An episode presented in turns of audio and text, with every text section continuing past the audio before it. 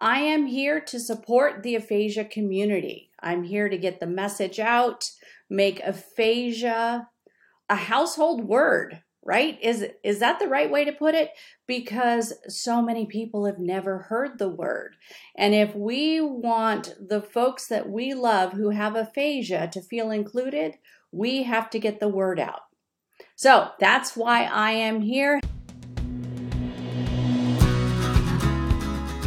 Welcome to the Listen for Life podcast with Genevieve Richardson. Genevieve is a speech-language pathologist rehabilitating adults with communication challenges after a stroke or due to a neurological impairment. Living with aphasia is hard. Caregiving is hard. You are not alone. Get equipped with knowledge from experts in the field and professionals you need to know. We'll hear stories and experiences from others who are navigating life with aphasia. So, put your earphones in and take a walk outside. This isn't just a podcast. This is a community, a resource, and a support system. We're in this together. Do life.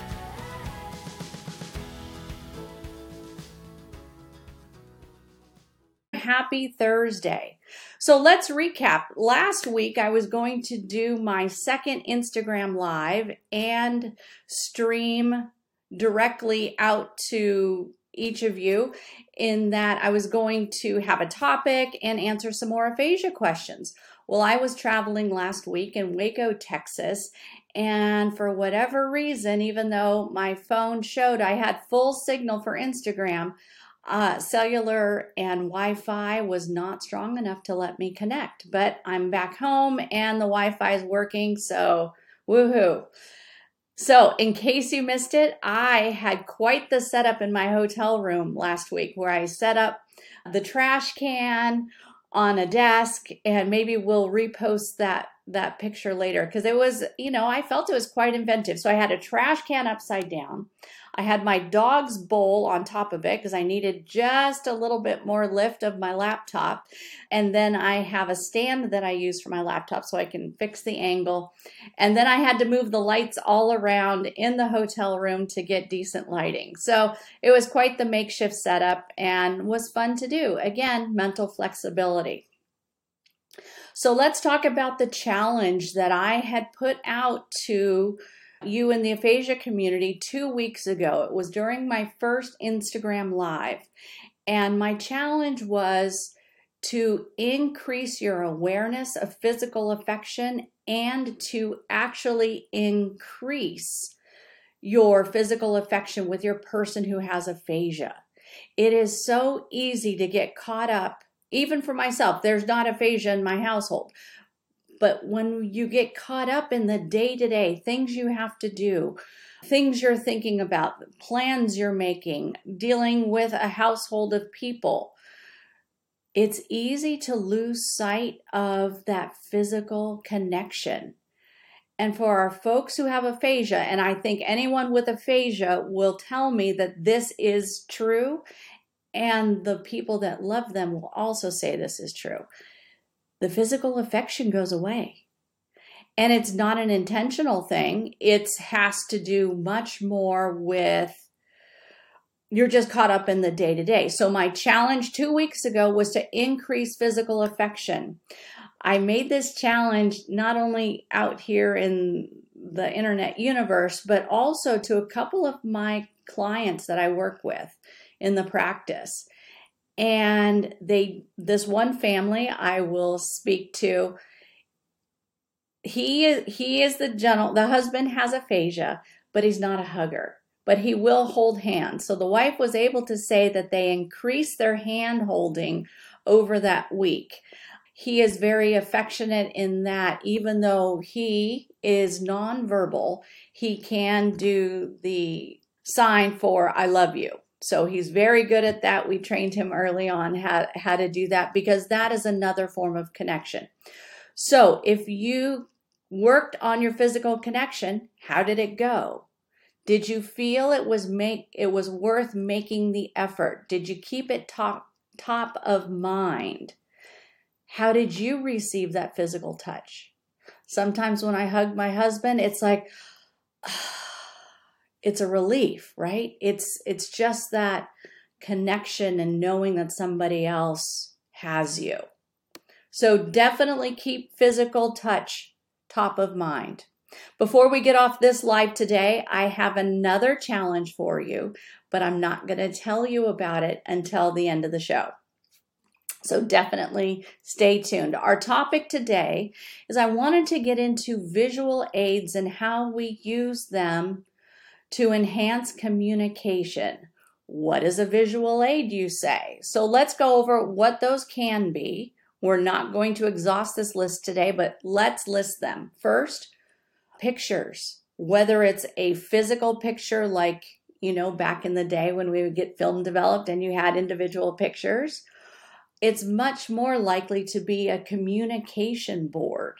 A communication board is a piece of paper with either line drawing pictures or color pictures, or maybe it's even words. We can have an alphabet board and number board. So again, that is a piece of paper that has all the letters of the alphabet on it. Usually they're individual letters, they're spread out so it's easy to see them and to point to them. And we often also have numbers down at the bottom. We could have a communication board that is specific to a topic. Let's say there's your person, whether you are the individual with aphasia or you love someone with aphasia, and let's talk about the grocery store. And if this is an activity you do and you know certain things come up at the grocery store, whether it's maybe finding a product that's out of stock or trying to determine what aisle a product is on, saying just a general hello to the cashier when you go to checkout. You can have an individual communication board that can reference all of those key things that happen in that environment at the grocery store. When I go to the grocery store at a certain time of day, I know that they do like this demonstration. They have this demonstration food area where you can get food samples. And if I go at a certain time of day, there's a certain person that works there. Her name is Laura, and we always have a friendly conversation. Well, what if I had, if I was the person with aphasia and I had a piece of paper with me, or maybe it's on my phone that says, "Good morning, Laura. How are you?"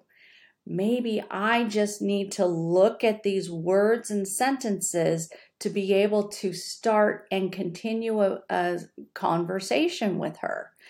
Maybe I have written down, "What did you cook today?" or "What are we having?"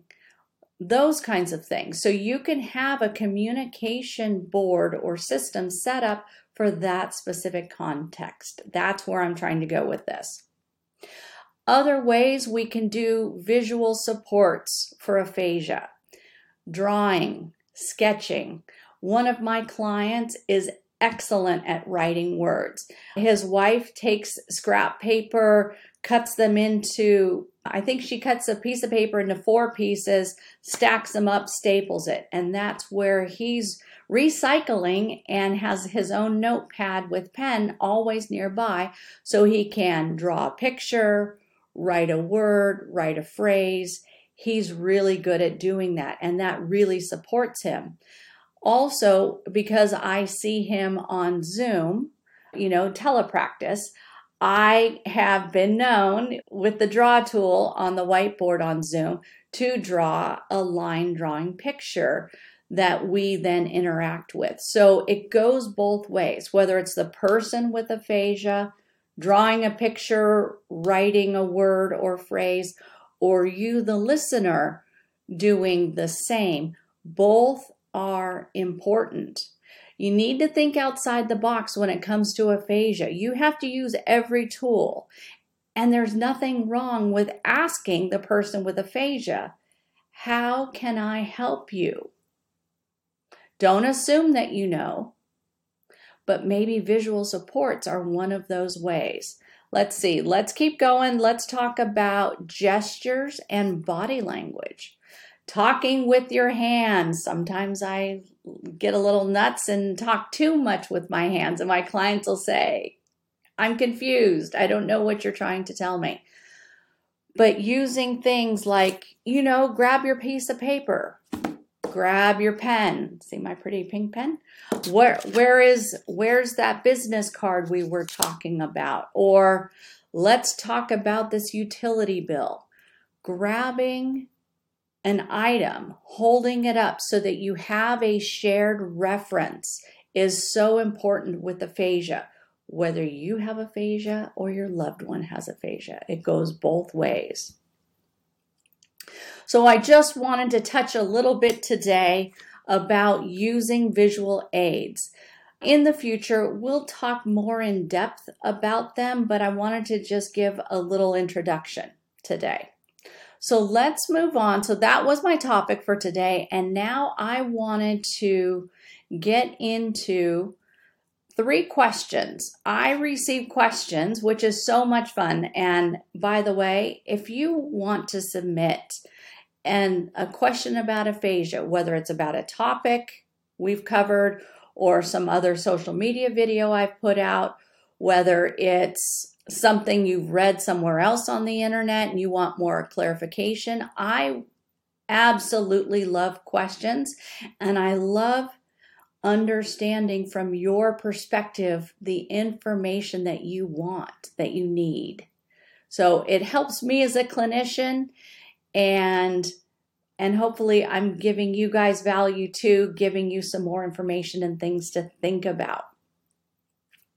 So let me jump in. I'm jumping ahead to my first question. Oh, maybe before we do that, thank you, Aphasia Cheerleader. I have a question here. Let me put it up on the board on Restream. Sorry, Instagram, you don't get to see it. You'll have to go to my YouTube channel to see it, but I will read it out loud. Misty is asking, we are new to learning about aphasia. Is it common for a person with aphasia to be able to clearly write, even though they cannot speak the same words? Misty, fabulous question. So I will start by answering that question saying, not everyone can write. Not everyone can convert the thought or the concept they have in their mind and be able to convert that into letters and sounds combined into a word on paper. What's challenging is understanding where you are. Where, let's say you are the person with aphasia. Do you know? Can you write words? Can you draw a picture you have in your head? If I said the word book, could you draw a picture of a book? Could you write the word book? So if you heard the word from me, could you then put the word book on paper? You may have the concept in your head. You may see a book. You may, like I've got books sitting over here on my bookshelf. You may be visualizing in your head books or your library or where you've got a stack of books next to your bed, whatever the case may be. But because of your aphasia, you may not be able to get that word out, or maybe you can.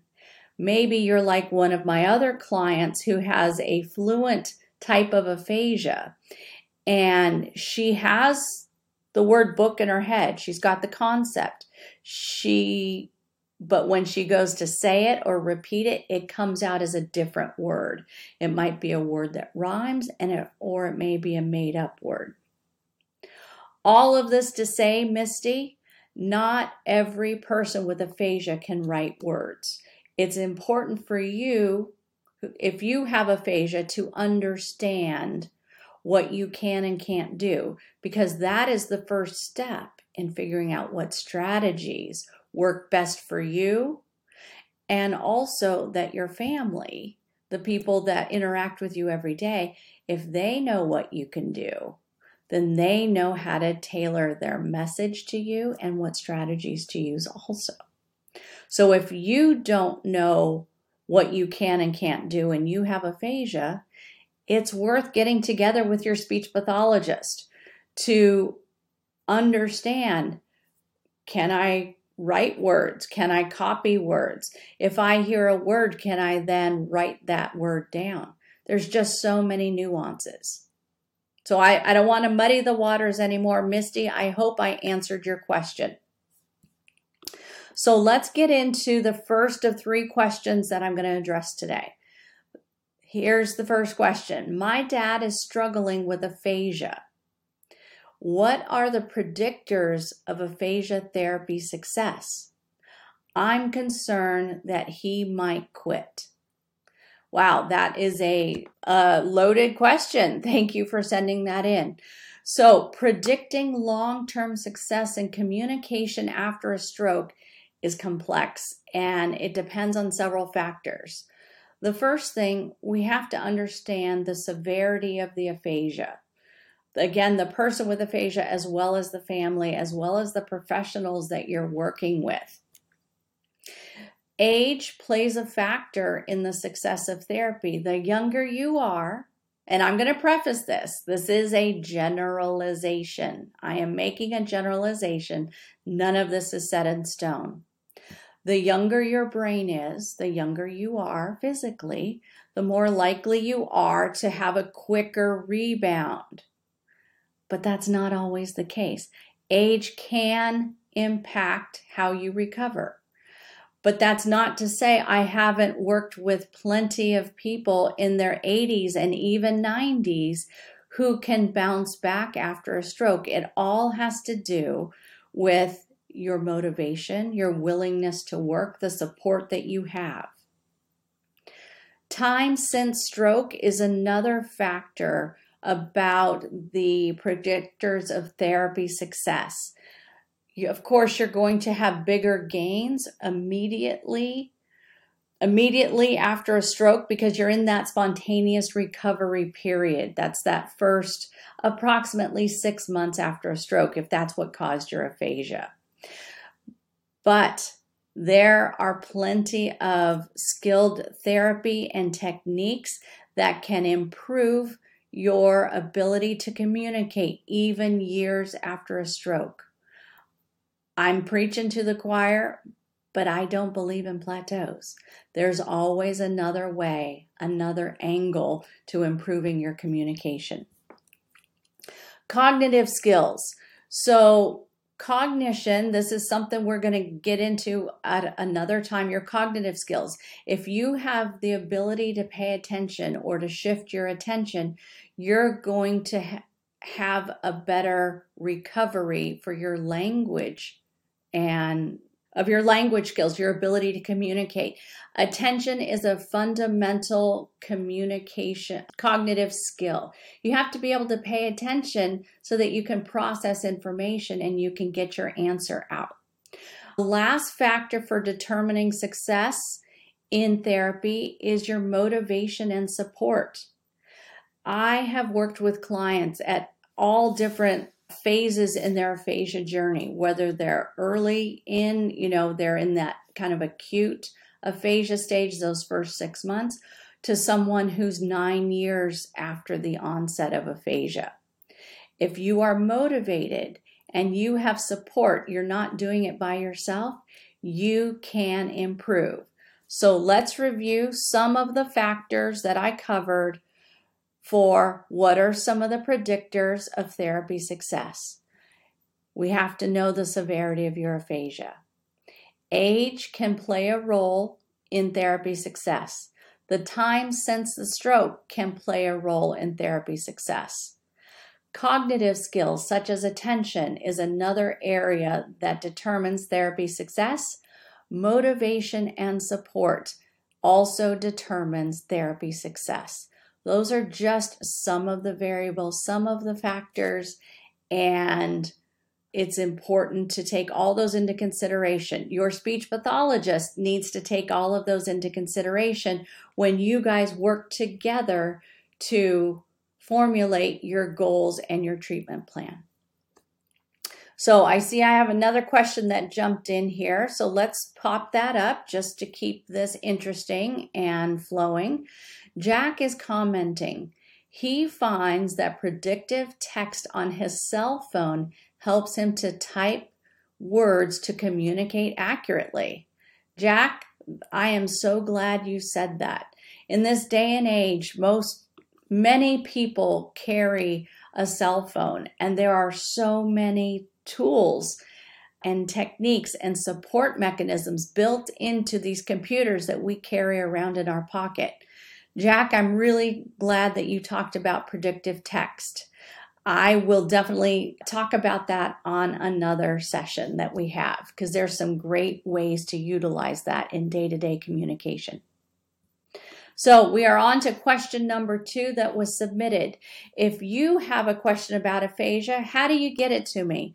Facebook, Instagram, LinkedIn, YouTube, put it in the comments, send me a D M. It's best if you make it obvious by by starting your question, by typing the word question if you can. That's just so it pops out at me. The other way to send questions, hello at do life speech pathology dot com. That's the other way to reach me, and also through my website, do life speech pathology dot com. All right, let's jump back in. Who is a candidate for aphasia therapy? Again, great question. This kind of ties into what are some of the success factors of aphasia therapy. But who is a candidate for aphasia therapy? Everybody is a candidate for aphasia therapy, no matter if it's a brand new stroke that caused your aphasia or it's down the road. So we have the acute phase, which I talked about. That's that kind of first month or two. Typically, the person is in the hospital, maybe going through acute rehabilitation, maybe even into home health at that point. The chronic phase technically starts after the first six months and keeps going on. Ooh, thank you, Daisy Girl. Thank you for putting on Instagram. Thank you for typing in my email address. That was great. So everyone's a candidate. But what, there's so many different ways to approach aphasia therapy. There is working at the impairment level. Maybe it's having to work on writing single words, or saying single words, reading single words, versus six months after a stroke, the angle of treatment may be more on how do you communicate in the situations that are most important to you. Maybe it's being able to talk to Laura at the grocery store like I was talking about earlier. Maybe it's being able to talk to your wife about her day when she comes home from work. Maybe it's getting on FaceTime with your granddaughter who's away at college. How we address treatment can change and pivot depending on where you are in your aphasia journey and what's important to you at the time. I will argue that everyone is a candidate for aphasia therapy. If you have goals, things that you need to accomplish for communication, there is a way to get to it. You just need to find a speech pathologist that can help you get there. So let's keep moving on. If you have any follow-up questions about that, please let me know. I am moving on to my third question. Third and final question, and then I'm going to issue that challenge I have for you guys for this next week. What must a family consider when discharged from aphasia therapy? Wow, this is an, a, another loaded question. I will answer this. Discharge from aphasia therapy means different things at different places in your aphasia journey. So, if you're being discharged from acute rehabilitation and you're going home, the family needs to consider, what are the immediate communication strategies? What is the plan for therapy? Yes, what is the plan for therapy once you get home? Is that home health care coming in? Does that mean a speech pathologist is coming in? Does that mean you are going to outpatient, so you have to get out of the house in a timely manner to make an appointment across town? Does that mean you're going to see a speech pathologist via Zoom, via telepractice? you need to, so staying with the acute phase rehab discharge, you're being discharged from the hospital, whether you are coming out of the medical hospital or acute rehabilitation. You have to know how to set up your home environment for communication success. You need to know how to manage medications. This is a reality for everybody. Even if you went into the hospital with a stroke and you're coming out with aphasia and you never took medicine before, it is highly likely you're coming home on medications, and that's, you know, just one more consideration upon discharge. How do you manage those medications? Do you know what you're taking? Do you know what the dosage is? Do you know what your medication schedule is to be in compliance of taking those medicines at the time you need to? What's your follow-up care with the physician, with your therapist? What kind of emotional support do you, the person with aphasia, have, as well as the family that is supporting the person with aphasia? Did you receive training in the hospital? How to communicate? How to problem solve communication issues? Do you know what the strategies are to maximize communication? And then the final consideration, if you have an acute inpatient or acute rehab discharge, what are the safety measures you need to know about? How is the person with aphasia if he or she is in a room separate from the person they're living with? How do they get their attention? What if there's an emergency? How do we manage falls? How do we manage transfers, transportation? There's just a lot to be considered. So let's talk about long-term considerations. So let's say the acute rehab phase is over, you're settled in at home, maybe you're being discharged from outpatient speech therapy. What if you're still motivated and you want to continue to improve your communication?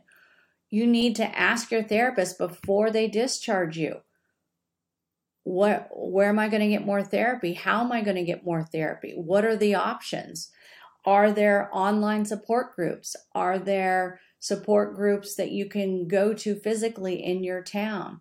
Is there, are there speech pathology programs that you can pay privately for, whether it's individual treatment or group treatment, so that you can continue to progress? Sometimes individuals with aphasia are discharged because insurance has run out, or uh, meeting medical necessity has dried up. I don't know another way to, I can't think of another way to say it right this second.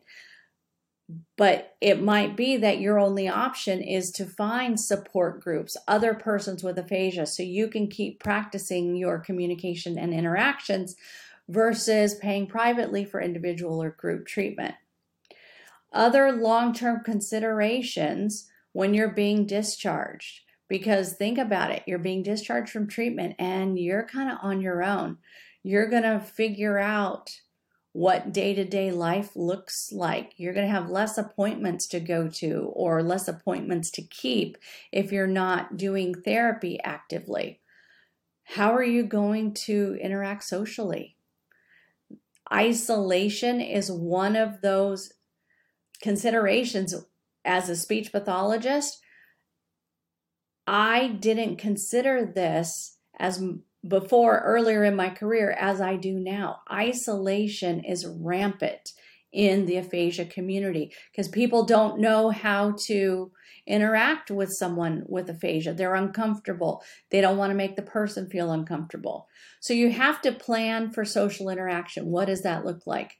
Lifestyle modification. How do you get back to your hobbies when you have aphasia? You also have to consider long-term legal and financial planning. Having aphasia changes the dynamic in a family. The roles, responsibilities, and the financial burdens do change. So you need to look at that. And then knowing what your follow-up plan is, whether it's with your physician, or what if a question would be when you're being discharged from therapy, What if I backslide? What if I can't walk as good as I did before? Can I come back for physical therapy? What if my ability to talk changes over time? Do I qualify for more therapy with insurance, or am I out of luck? Ask these questions of your therapist before discharge. So those were my three questions that were submitted over the last week that I wanted to address. And each one of those is a loaded question, and I will dig more into some of the details from my answers today for future episodes. But we are moving on to my challenge for this week.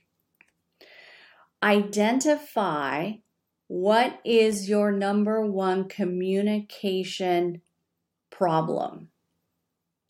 Is it communicating with your spouse about day-to-day things? Is it, if you have aphasia and you're working, is it communicating to your boss under pressure, under stress? Is it answering questions from your kids when they come home from school? What is your number one communication challenge? I really want you to give this some thought, and I'd like you to write it down. You may come up with a couple of handfuls, you know, you may come up with five, six, seven things that are communication challenges. Try to write them down. Try to document them in some way. Talk to your family about it. Write it down and then assess. If you could improve one of those six areas, what would it be? And then let me know in the comments. Send me a D M. Send me a comment through social media. Email me. Let me know what that would be, because that tells me what's on your mind. And then I can provide action tips and steps forward to helping to address that need that you have in aphasia. So that's my challenge. Also, please continue to keep top of mind physical contact as affection and making connection. Even if you're not a hugger, try to hug your loved one with aphasia.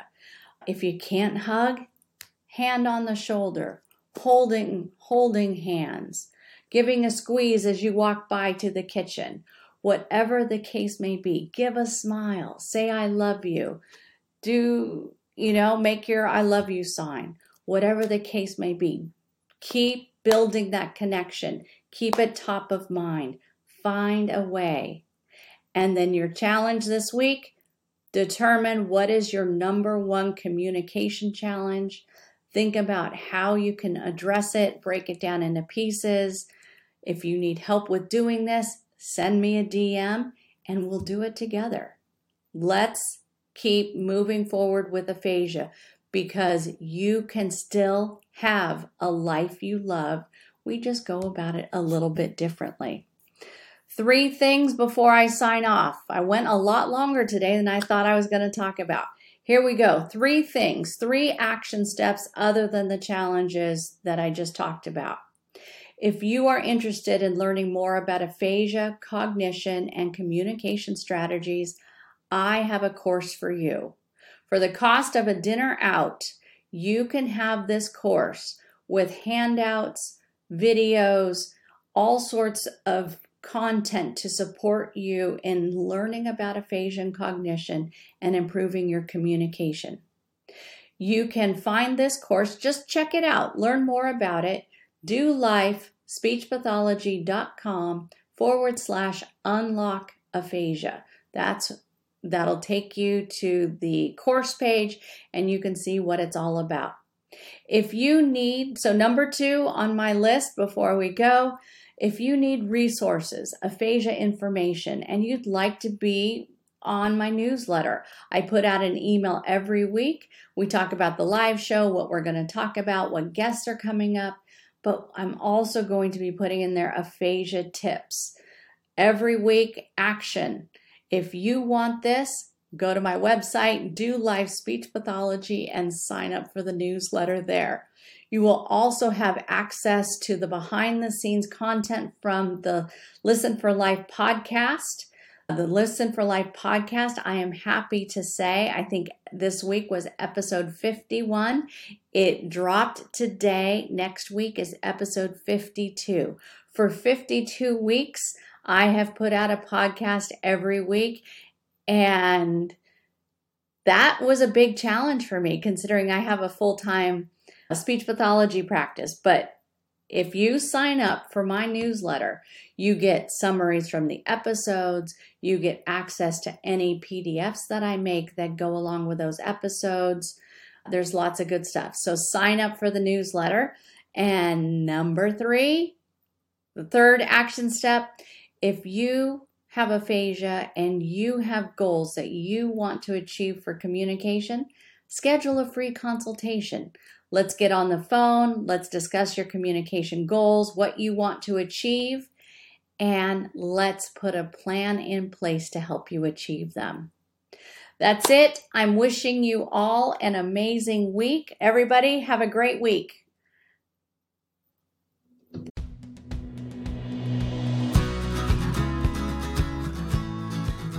Thanks for tuning in to the Listen for Life podcast. We hope you feel empowered and supported. Head over to listen for life podcast dot com to see the show notes with links and information from today's episode. Do you have a topic, a resource to share, or a guest recommendation? Inquiring minds want to know. Let us know in the comments section. Wishing you a fabulous week.